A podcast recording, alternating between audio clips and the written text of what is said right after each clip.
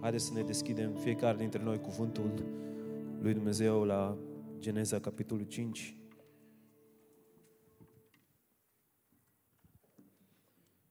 Suntem în Geneza,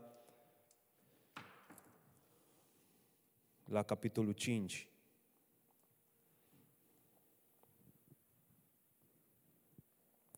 Fac un scurt rezumat la ceea ce am vorbit săptămâna trecută. Și e important în aceste vremuri să înțelegem că tot ceea ce se întâmplă nu se întâmplă fără știrea lui Dumnezeu. Dumnezeu a vorbit despre aceste lucruri încă de la începuturile creației. Și astăzi sunt vremuri în care să luăm aminte la ce vrea Sfânta Scriptură să ne învețe. Săptămâna trecută am început cu versetul din Isaia 46 cu 10 care spune Eu am vestit de la început ce are să se întâmple și cu mult înainte ceea ce încă nu este împlinit.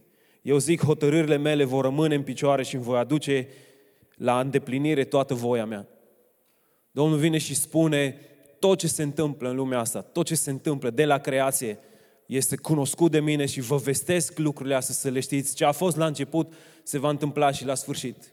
Și în cartea Geneza sunt încriptate, sunt ascunse toate lucrurile care țin de vremea sfârșitului și o să ne uităm mai departe astăzi la lucrurile astea. Dacă vă aduceți aminte, săptămâna trecută v-am spus că la început Dumnezeu a creat cerurile și pământul. El a creat cerurile și pământul. Prima dată au fost create cerurile și apoi pământul. Și în Scriptură există ideea asta că Dumnezeu are o familie spirituală în ceruri. În dimensiunea spirituală, Dumnezeu deja are o familie. Și El vine și vorbește despre familia Lui spirituală ca fiind îngeri și îi numește Fia Lui Dumnezeu. Acești Elohim, uneori sunt numiți în Scriptură Elohim sau Dumnezei. Psalmul 82, versetul 1, versetul 6 vorbește despre asta. Și în sfatul familiei lui, în sfatul său divin, Dumnezeu spune să facem om după chipul și asemănarea noastră. Și îl creează pe om. El spune să facem om după chipul și asemănarea noastră. Vedeți, majoritatea dintre noi am fost învățați că Dumnezeu vorbește cu Uh, Domnul Isus și cu Duhul Sfânt. Nu, Dumnezeu vorbește cu familia Lui spirituală, să facem om după chipul și asemănarea noastră și Dumnezeu l-a creat pe om după chipul și asemănarea Lui și ceea ce este interesant este faptul că omul n-a fost creat pe aceeași poziție ca și acești îngeri, ci de desubtul lor, sub ei. Dar totuși Dumnezeu a ales să dea autoritate și stăpânire omului. Și dacă vă aduceți aminte, în Geneza 3 se întâmplă ceva interesant. Este prima răzvrătire menționată în Scriptură unul dintre Elohim, un heruvim, Lucifer.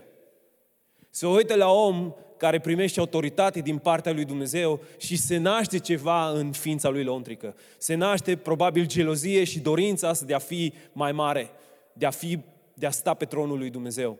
Și el vine și se întrupează într-un șarpe și ispitește pe om pentru a-i fura autoritatea. Și vă aduceți aminte ce urmează în Geneza 3, Dumnezeu îl blastămă pe cel rău. Îl blastămă pe șarpe, blastămă pe cel rău și apoi vorbește și omului lucruri care se vor întâmpla din pricina neascultării lui. Și dacă vă aduceți aminte, am pornit de la versetul ăsta din Geneza 3 cu 15, în care spune, vrăjmășie voi pune între sămânța ta și sămânța femeii. Ea îți va zdrobi capul și tu îi vei zdrobi călcâiul.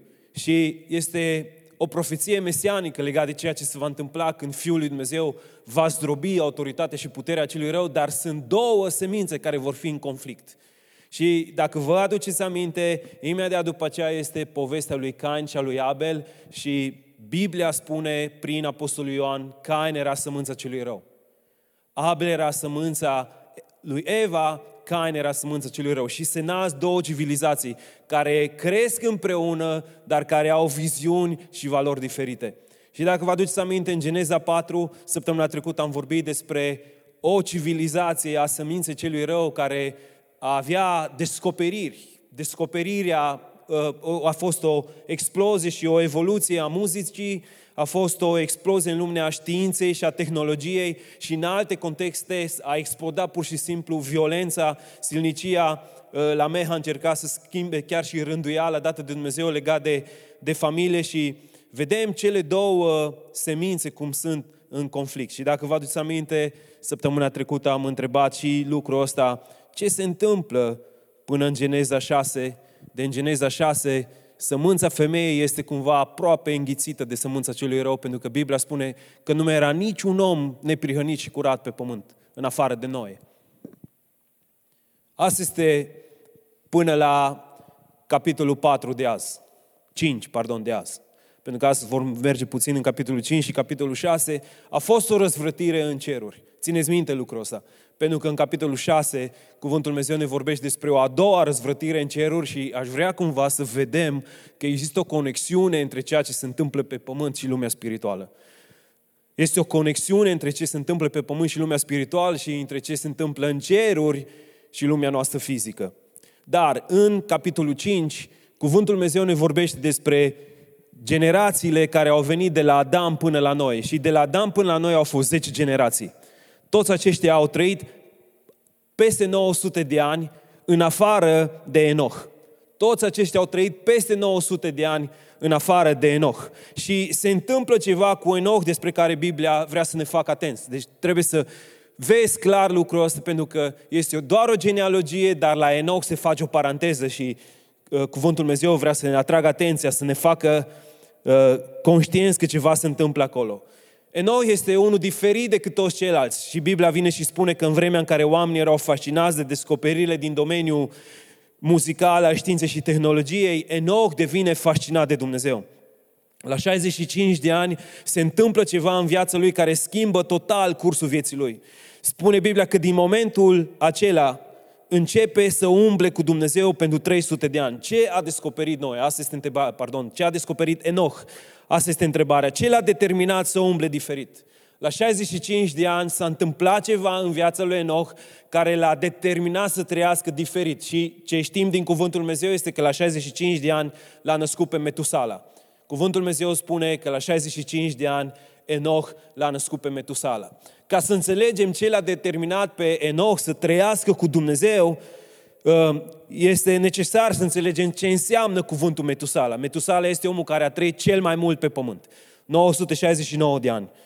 Dar Metusala înseamnă moartea lui inițiază ceva sau la moartea lui vine potopul. Și dacă faceți un calcul simplu, un calcul simplu matematic, o să descoperiți că în anul morții lui Metusala a fost potopul. Cuvântul Lui Dumnezeu ne face clar de cunoscut lucrul ăsta prin, prin uh, anii care sunt menționați ca noi să înțelegem că asta s-a întâmplat. În anul morții lui Metusala a venit potopul. Ceva s-a întâmplat cu Enoch, care a avut revelație, a avut descoperire din partea lui Dumnezeu legat de vremea sfârșitului, care l-a determinat pe Enoch să trăiască diferit de la vârsta de 65 de ani pentru 300 de ani până când Dumnezeu l-a luat. interesant că din momentul ăla Enoch își schimbă viața radical. Și Biblia spune că a umblat diferit, a umblat cu Dumnezeu sau a umblat în sincronizare cu Dumnezeu.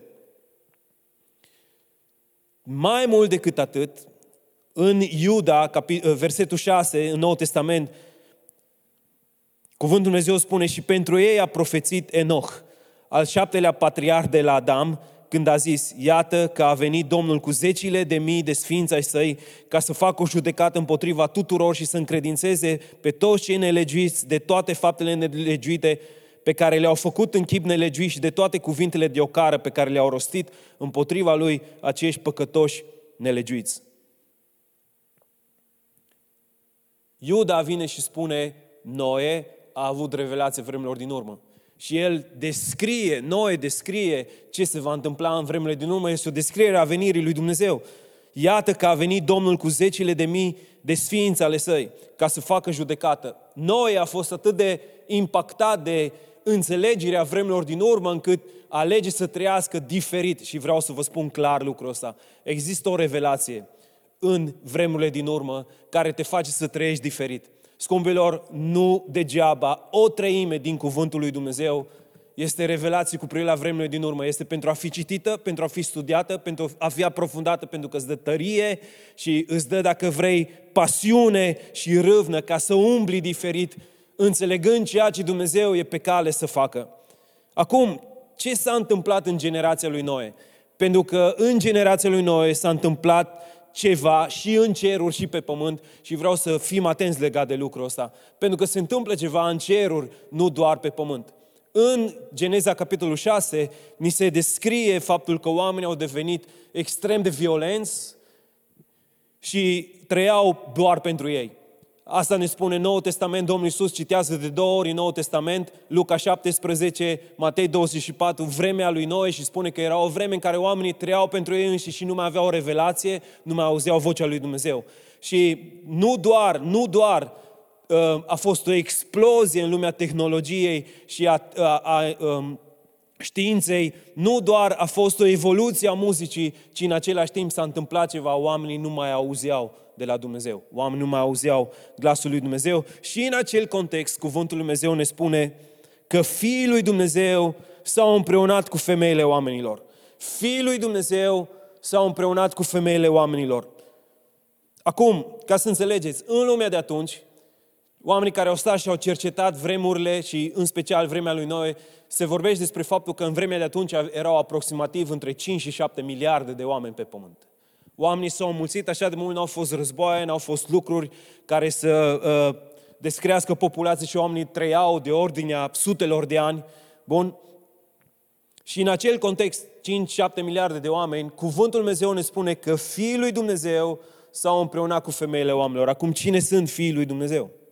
Sunt două mari teorii aici legate de cine sunt Fiul lui Dumnezeu. Unu, unii vin și spun că Fiul lui Dumnezeu sunt descendenții Evei, ok, sămânța femeii, iar fiicele oamenilor sunt sămânța lui Cain. Și sămânța Evei s-a împreunat cu sămânța lui Cain, doar că ce rezultă de aici e ceva diferit de ce înțelegem noi, pentru că Biblia spune că din acest context s-au născut nefilimii sau uriașii. Uriașii, nefilimii. Uh, un uriaș în Vechiul Testament a fost Goliat, care a avut peste 3 metri înălțime. De aceea e cam imposibil ca din aceiași oameni, ok, să se nască ceva diferit. Așa că, cealaltă teorie pe care îmi este destul de clar și pe care o cred, e că atunci când vorbești despre Fiul lui Dumnezeu, se referă la îngeri. Se referă la Elohim, la cei care erau din familia lui Dumnezeu. Și sunt două versete în Noul Testament care spun clar despre lucrul ăsta. Spune că El a păstrat, Iuda 6, spune, El a păstrat pentru judecata zilei celei mari puși în lanțuri veșnice, în întuneric, pe îngerii care nu și-au păstrat vrednicia, ci și-au părăsit locuința. Vorbește despre acești îngeri din vremea lui Noe, ok? Și singura localizare a lor este această vreme, în Geneza 6, spune că ei nu și-au păstrat vrednicia, ci și-au părăsit locuința, adică din atmosfera lor spirituală, din locul în care locuiau, au coborât pe pământ, ok? Și au făcut lucruri care le-au interzise îngerilor să se împreuneze cu femeile de pe acest pământ. 2 Petru 2 vine și spune că n-a, căci dacă n-a cruțat Dumnezeu pe îngerii care au păcătuit, ci a aruncat în adânc, unde sunt înconjurați de întuneric, legați cu lanțuri și păstrați pentru judecată, dacă n-a cruțat e lumea veche ce a scăpat pe Noe, acest propovăduitor al neprihănirii împreună cu al șapte inși, când a trimis potopul peste o lume de nelegiuiți, 2 Petru și Apostolul Petru vine și spune, ok, îngi, cei care au fost atunci în vremea uh, care s-au împreunat cu femeile sunt îngeri. El vine și menționează lucrul ăsta și asta este ceea ce și eu cred. Acum gândiți-vă că noi avem imaginația asta a faptului că îngerii nu pot procrea. Lucru fals. Și este un verset în Matei în care Domnul Iisus Hristos spune că vom fi ca îngerii în ceruri. Asta este ceea ce noi nu ținem cont, că El spune unde, în ceruri vom fi ca și îngeri. Adică în dimensiunea eternității nu, nu, nu ne vom mai căsători și nu vom mai procrea, ok, nu vom mai avea copii, dar asta este în ceruri, nu spune că îngerii nu pot procrea. Și aici vedem că îngerii s-au împreunat cu femeile și s-au născut acești nefilim sau uriași. Acum, în vremele din urmă, în vremele din urmă, în Apocalipsa 9, cuvântul Dumnezeu ne spune că acești îngeri vor fi eliberați pe pământ la chiar înainte de venirea lui Isus. Apocalipsa 9 vorbește despre o nouă revenire a îngerilor pe pământ și e interesant cum lumea în care noi trăim, dacă mergeți la cinematograf, patru filme din cinci sunt despre ființe supranaturale, despre oameni cu puteri supranaturale, despre oameni cu capacități mult mai mari, Marvel sunt în top legat de filmele care le produc, legat de super oameni și cumva în subconștientul nostru suntem pregătiți pentru a apărea genul ăsta de ființe în mijlocul nostru. Nefilimii au fost un hibrid între om și îngeri. Și din ei s-au născut acești îngeri și ce pot să spun, și uh, asta este o teorie a mea pe care tind să o cred și vă spun de ce. Eu cred că demonii, demonii, pentru că nu avem o definiție a demonilor în Noul Testament, pentru că nu avem o origine a demonilor în Scripturi, nu avem. Doar știm că sunt ființe spirituale care caută un trup. Asta toți știm din Noul Testament, pentru că vedem lucrul ăsta, sunt ființe spirituale care caută un trup. Ok? So, demonii, din perspectiva mea, cred că originea lor este aici. Demonii, de fapt, sunt um, duhurile nefilimilor care au murit la potop. Sunt duhuri, ok?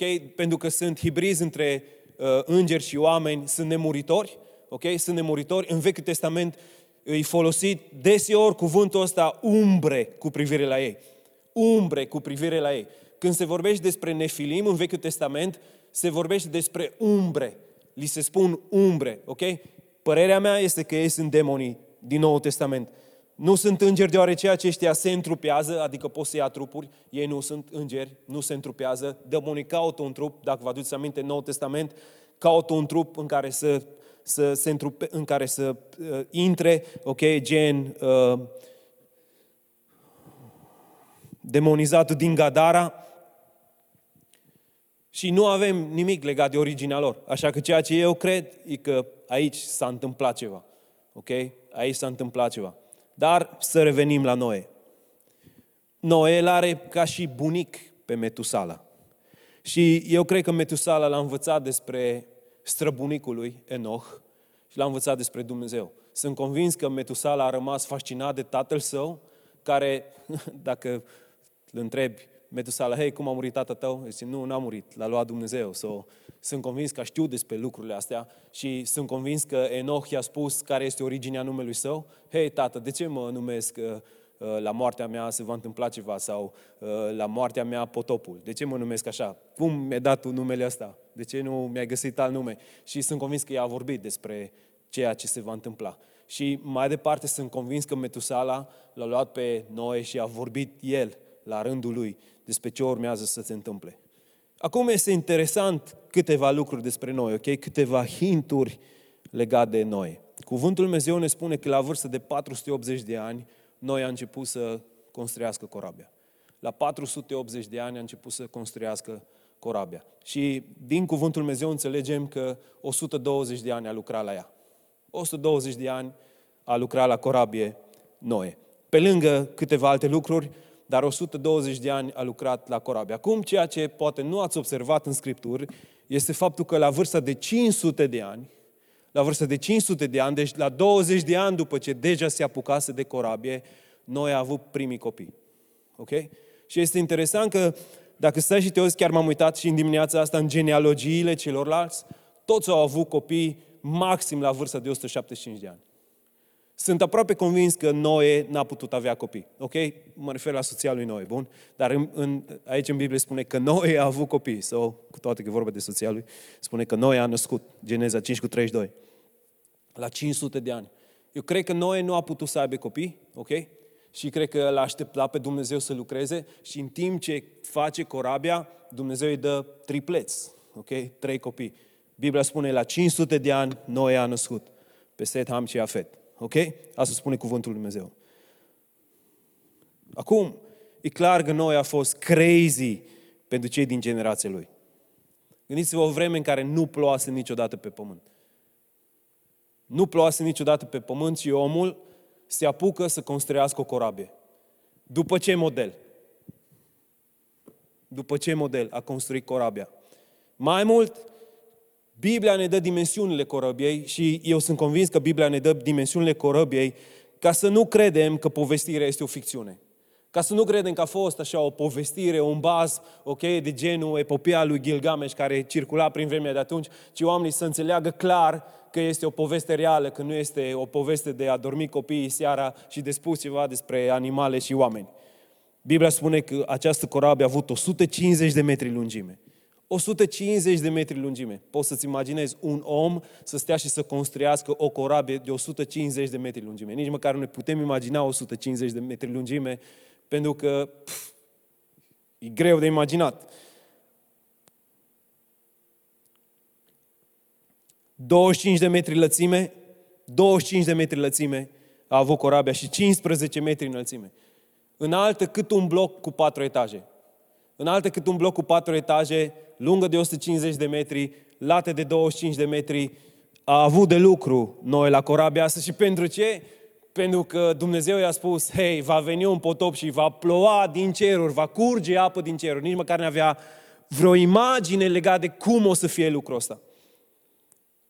Construiești o corabie și noi îl ascultă pe Dumnezeu. Nu știu, dar numai când stau să mă gândesc că Dumnezeu poate să-ți vorbească așa ceva și cineva a putut să asculte.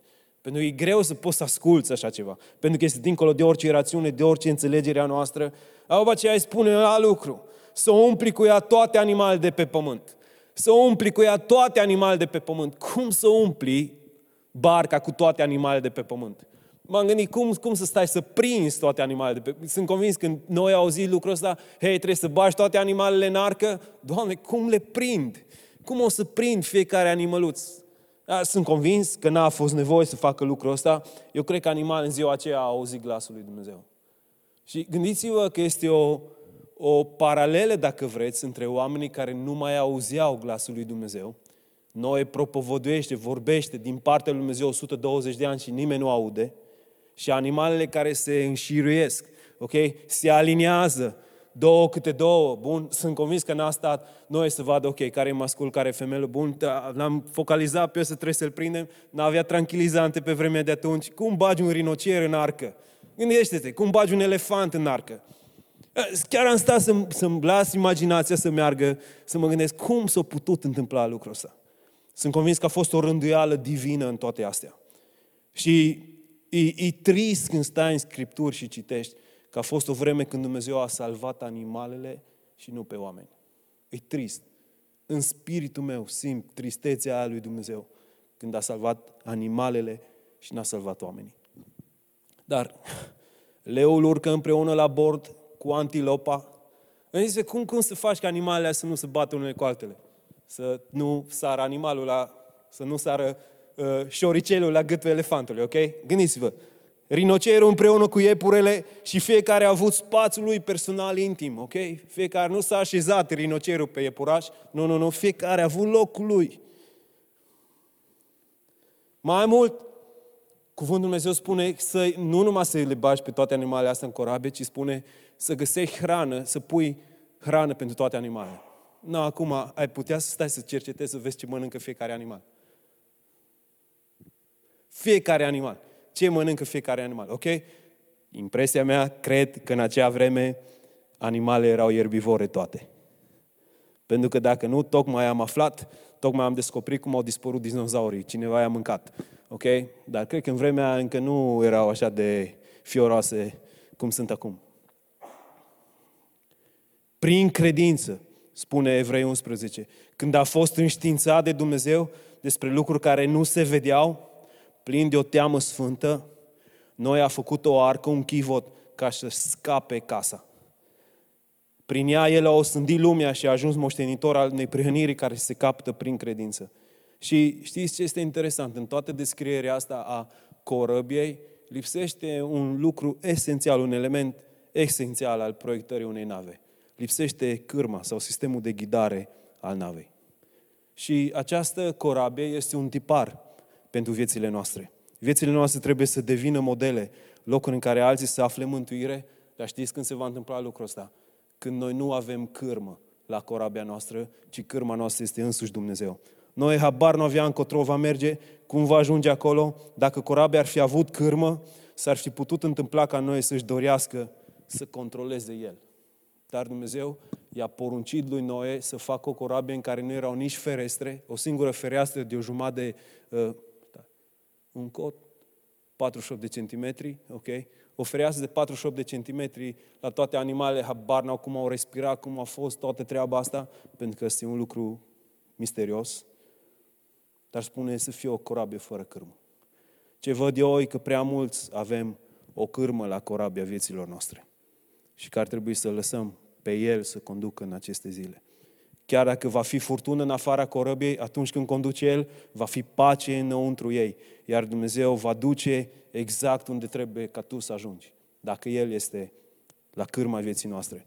Și vă spun ce mi-a vorbit Dumnezeu foarte clar pentru Biserica Lumina și Biserica Lumina deschide urechile chiar acum. Dumnezeu ne cheamă să construim ca și biserică o barcă, o corabie fără cârmă. Să începem să luăm deciziile în urma a ce ne vorbește capitanul corabiei, iar capitanul corabiei nu sunt nici eu, nici altcineva. Capitanul corabiei trebuie să fie Dumnezeu. Noi să luăm decizii doar în urma ce ne vorbește Dumnezeu, să învățăm atunci când nu avem călăuzire, să nu luăm decizii pe baza rațiunii noastre, să nu mai umblăm luând decizii sub presiunea urgentului, deoarece Dumnezeu știe mai bine cum să rânduiască timpul. Nu știu dacă vă puteți imagina sau puteți vedea, dar este o sincronizare a timpului cum n-a fost nicăieri în istorie. O sincronizare a timpului. Noi a terminat corabia la timp, exact când a trebuit să fie terminată și nu a lucrat două zile, ci a lucrat 120 de ani. N-a avut nici planuri de proiecție, lucruri de genul ăsta, cum ne facem noi azi, ci a lucrat împreună cu Dumnezeu și vă spun că ascultarea este mai ușoară decât orice tactică de navigare a acestei lumi. Să asculți pe Dumnezeu. Apoi, animalele s-au sincronizat toate, toate s-au sincronizat, toate au venit la momentul potrivit, toate s-au dus la locul lor, fiecare a avut locul, porțiunea, exact clar unde să meargă, toate au fost ghidate, toate au știut care este locul lor în acea corabie, totul, totul s-a sincronizat perfect, pentru că dacă umbli cu Dumnezeu, umbli într-o sincronizare perfectă cu cerul. Dragilor, legat de vremurile în care suntem, vreau să știți că nu există resurse care să ne salveze în vremea asta ci doar Dumnezeu poate să o facă. De aceea noi trebuie să trăim același stil de viață sacrificial ca și noi. Noi a sacrificat și vreau să ne gândim la lucrul ăsta, la ideea de jerfă. Na, în dimineața asta predic aici la cei de la închinare, nu mai este prezență aici, așa că a zis bine ce vreau să vă spun legat de sacrificiul nostru. Dacă vrei să umbli prin credință, aceasta necesită sacrificiu.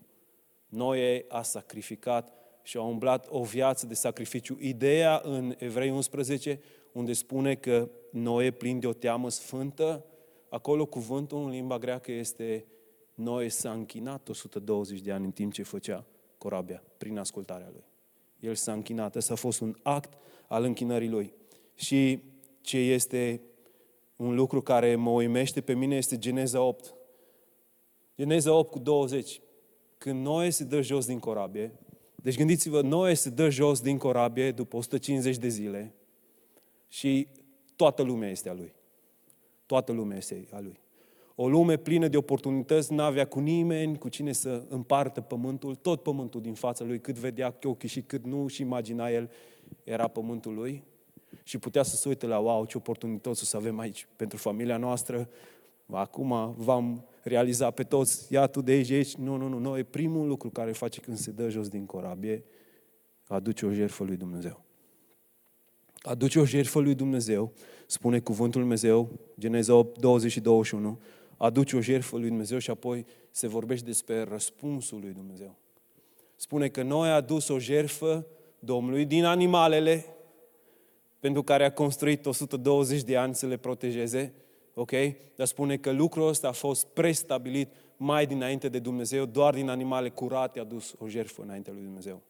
Da, de ce este Dumnezeu impresionat de ceva ce El ți-a zis dinainte cum să fie, ce să faci și știind exact ce poți tu să aduci? Pentru că este ceva aici în cuvântul lui Dumnezeu. De ce a fost această jertfă de un plăcut miros înainte lui Dumnezeu? Pentru că El deja îi spusese lui Noe ce sacrificii să aducă. Exact ce animale. Așa că Dumnezeu nu era deloc surprins de ce jertfă va fi. Atunci de ce a mirosit un miros așa de plăcut? De el spune ceea ce spune după aceea. Pentru că Dumnezeu, ca și răspuns la jertfă, a dat o binecuvântare și o promisiune. A spus niciodată, ca și răspuns la jertfa asta. Gândiți-vă cât de mare trebuie să fie jertfa asta. Că Dumnezeu răspunde și spune niciodată, niciodată nu o să mai uh, aduc un potop de ape pe pământ. Niciodată. Dumnezeu s-a legat prin cuvintele Lui că niciodată nu o să mai aduc o nenorocire prin apă pe pământ. Și apoi faci un legământ și apare curcubeu pentru prima dată. De ce? Ce l-a impresionat pe Dumnezeu? Și asta e ce vreau să vă spun vouă, închinătorilor. Este posibil ca ceea ce sacrifici înaintea lui Dumnezeu să fie de mult mai mică importanță decât când și de ce o faci. Vezi, majoritatea dintre noi ne focalizăm pe ce îi aducem lui Dumnezeu. Ce îi aducem. Și de cele mai multe ori uh, ne gândim să fie cât mai de calitate, să fie cât mai bine și să fie wow. Dar să știți că momentul când o faci și de ce o faci este mai important decât ce aduci. Când o faci și de ce o faci, pardon, este mai important decât ce faci. De ce și când. O face exact când se dă jos din corabie, când avea, putea să-și lase ochii să fie uimiți uluiți de tot ce este în jur și să gândească, mamă, ce de oportunități sunt acum, pentru că suntem singuri pe pământ. Putem să creăm o civilizație nouă, familia noastră stăpânește toate lucrurile de pe pământ, Dumnezeu ne-a dat tot un stăpânire, este al nostru, facem cum vrem noi, aici avem case. Nu, nu, nu. nu. Noe spune, Doamne, Tu ești Dumnezeu care mai binecuvântat, care mai scos cu viață, de aceea pe Tine vreau să te binecuvântez. Momentul când o faci este foarte important. Noi își petrecuse 120 de ani construind această corabie pentru a salva toate aceste animale și primul lucru care îl face, în loc să se uite împrejur la toate oportunitățile, își ridică, ochii spre cer, își ridică ochii spre ceruri. În loc să se bucure de aceste oportunități, noi mergem spre Domnul. Și acum, să știți că ori de câte ori noi, ori de câte ori noi, îi aducem lui Dumnezeu jerfe când trebuie și de ce trebuie, răspunsul lui Dumnezeu este peste orice așteptare, peste orice așteptare pe care tu o ai. Orice ales să jerfești pentru Dumnezeu, pălește în comparație cu ceea ce Dumnezeu face ca și răspuns. Oricât îi dai tu lui Dumnezeu, pălește în comparație cu cât îți dă El înapoi. Noi a adus o jerfă din niște animale pe care nici măcar nu erau a lui, Dumnezeu le-a pus pe toate în corabie. Și răspunsul lui Dumnezeu este niciodată pe pământ. Nu va mai fi un potop de felul acesta. Din pricina jerfei tale. Vă puteți imagina impactul și imensitatea răspunsului lui Dumnezeu față de câteva animale jerfite ale omului? Vezi, noi de multe ori stăm și ne gândim că dăm câțiva bani lui Dumnezeu. Poți să-ți imaginezi tu răspunsul, magnitudinea răspunsului Dumnezeu care pentru ceva ce tu îi dai într-o zi, El spune, ok, o să fie zeci de ani. Pentru că ai adus o jertfă acum, când situația este dificilă, când lucrurile sunt potrivnice, pentru că ai adus o jertfă acum, eu te voi binecuvânta peste ani și uneori în Scriptură, când David aduce jerfe sau când uh, Isaac aduce jerfe în vremuri potrivnice, el vine, Dumnezeu vine și spune, generații la rând vor fi binecuvântate din cauza la jertfa asta. Gândiți-vă, din cauza la jertfa asta. David zidește un cort lui Dumnezeu. Îi spune, Doamne, Tu locuiești, Tu locuiești într-un cort. Și noi avem case. Îi spune, David, am pe inimă să zidesc o casă ție. O casă, o casă fizică a vrut să zidească David. Și Domnul vine și spune, pentru că tu vrei să-mi zidești mie o casă, spune, eu îți voi zidi ție o casă, dar nu fizică, îți voi zidi o casă spirituală care va dăinui peste generații. Peste generații. Da, David a vrut să-i dea lui Dumnezeu o casă fizică. Ok? Și Dumnezeu, ca și răspuns, îi dă o casă care cuprinde generații. Și apoi vine și spune, chiar și fiul meu va sta pe tronul casei tale. Fiul meu va sta pe tronul casei tale și va fi identificat cu tine. Orice ales să jertfești pentru Dumnezeu, pălește în comparație cu ceea ce Dumnezeu o face ca și răspuns. Și acum, știți ce vreau eu să vă îndemn pe toți? Asta este o vreme potrivită să sacrificăm. Asta este o vreme potrivită să dăruim. Asta este o vreme, nu, nu neapărat banii noștri la coletă, nu la asta mă refer, ci să te rogi lui Dumnezeu să spui, Doamne, cum pot să mă implic și să pun acum lucruri lucruri pentru alții care au nevoie, care sunt în, în strâmtorare, care sunt într-un loc în care nu au, cum pot să fac lucrul ăsta glorificându-te pe tine, din tot ceea ce am, din tot ceea ce tu mai binecuvântat, cum pot să duc eu sacrificiile mele înaintea ta? Cum pot eu să duc sacrificiile mele înaintea ta? Pentru că să știți că vremurile cele mai oportune pentru dărnicie, pentru dăruire, sunt vremurile de încercare. Vremurile cele mai oportune pentru noi, ca Dumnezeu să deschidă cerurile și să lase mari binecuvântări, sunt vremurile în care noi suntem strâmtorați. Vremurile cele mai oportune sunt atunci când noi nu avem prea mult din ce să dăm. Vremurile alea în care, ca și femeia cu doi bănuți, își dă închinarea ei înainte lui Dumnezeu. Iar lucrul ăla devine un lucru care se cunoaște peste generații. Vezi, femeia aia este faimoasă peste generații de 2000 de ani. Pentru că a făcut un gest înainte lui Isus și de atunci Isus o face faimoasă. Asta a fost răspunsul Domnului Isus la doi bănuți. El poate să facă mult, mult mai mult decât noi ne imaginăm.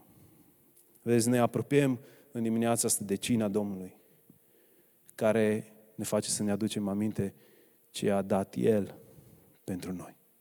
Ce a dat El pentru mine și pentru tine. Și, vedeți, El a dat mult, mult mai mult decât i-am dat noi lui Dumnezeu. De fapt, noi ce am dat lui Dumnezeu?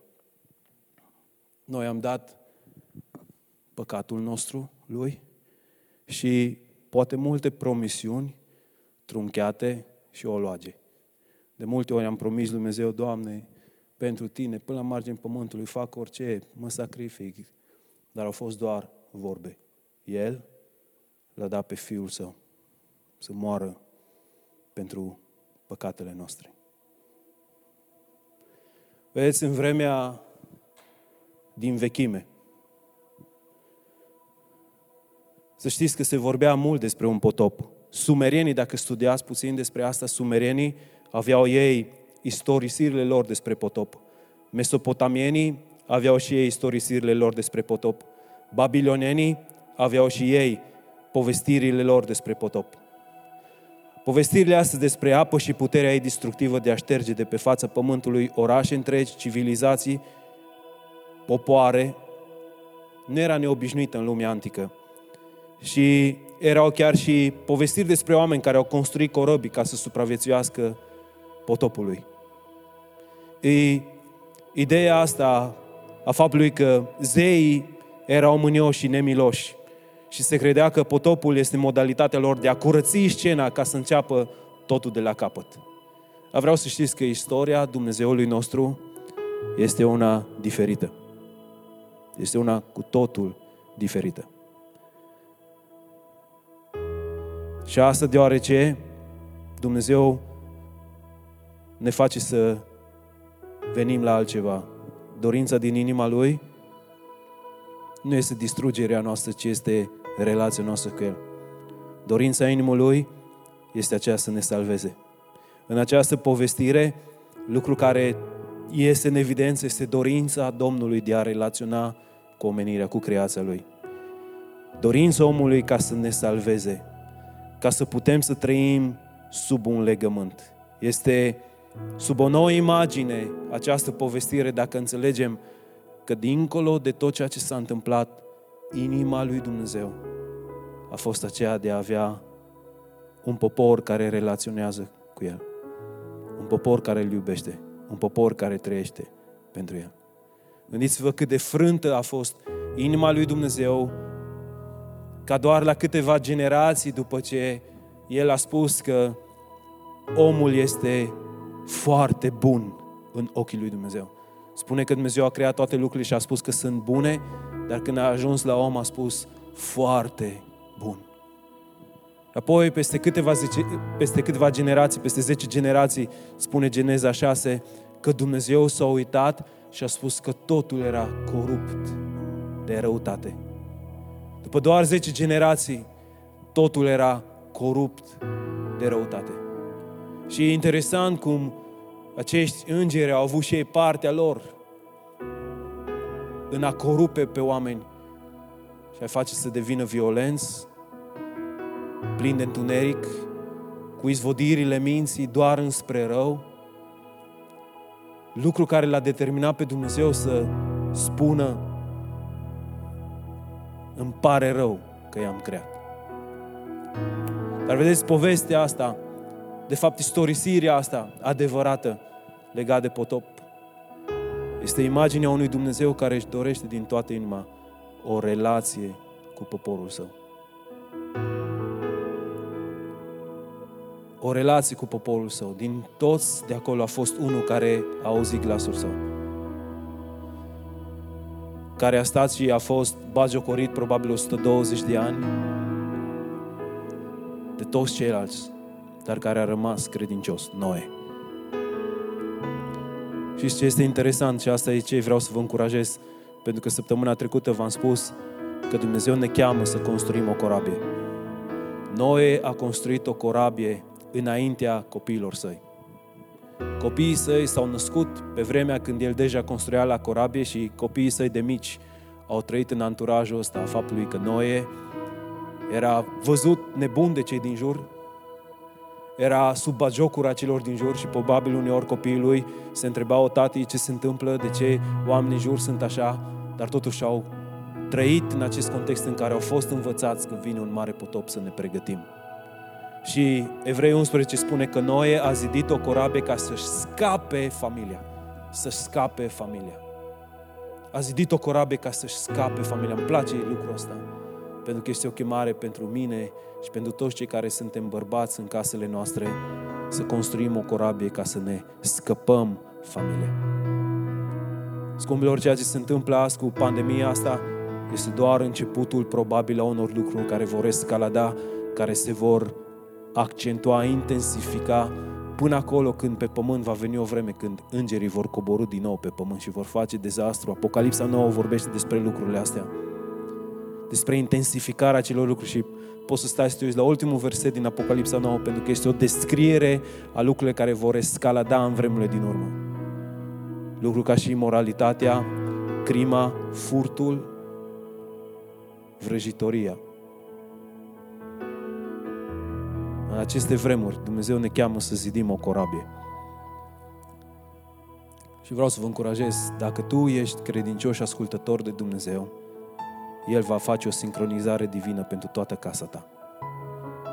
Pentru toată casa ta. Biblia spune că nu fiii lui au fost credincioși sau fiice sau nurorile lui, ci noi a fost credincios. Din cauza credincioșiei lui Noe, toate lucrurile s-au sincronizat și copiii lui s-au aliniat. Ceea ce era în casa lui Noe, chiar dacă în jurul lui erau tot felul de lucruri și din cauza relației pe care noi a avut-o cu Dumnezeu, o relație în care a fost gata să se supună să sacrifice, Dumnezeu a venit și a binecuvântat casa Lui. Pentru toți cei care sunt în acest loc al frământării și nu știu ce trebuie să facă în mijlocul acestei pandemii, vreau să spun simplu. Este un timp ca tu să te întorci cu fața spre Dumnezeu. Este un timp să vii la mântuire, este un timp să te împaci cu Dumnezeu, este un timp să nu mai negi nici existența Lui, să nu mai fii indiferent față de Dumnezeul cerurilor, la fel cum erau oameni în vremea lui Noe și la fel cum sunt majoritatea oamenilor din ziua de azi. E un timp în care să te întorci cu ființa spre El. Și dacă ești creștin și trăiești ca și cum Dumnezeu n-ar exista, este un timp în care să te deștepți, să te trezești, să zidești o corabie. Pentru că vin vremuri grele în care ai nevoie de o corabie pentru tine și ca să scapi casa ta. Și nu există o corabie mai puternică decât corabia pe care Hristos a construit-o deja. Noi construim împreună cu El ceva ce deja El a construit. Pentru că El este mântuirea și salvarea noastră. El este mântuirea și salvarea noastră. Fiul lui Dumnezeu a plătit pe cruce prețul ispășirii noastre. Fiul Dumnezeu a plătit pe cruce ca noi să fim salvați.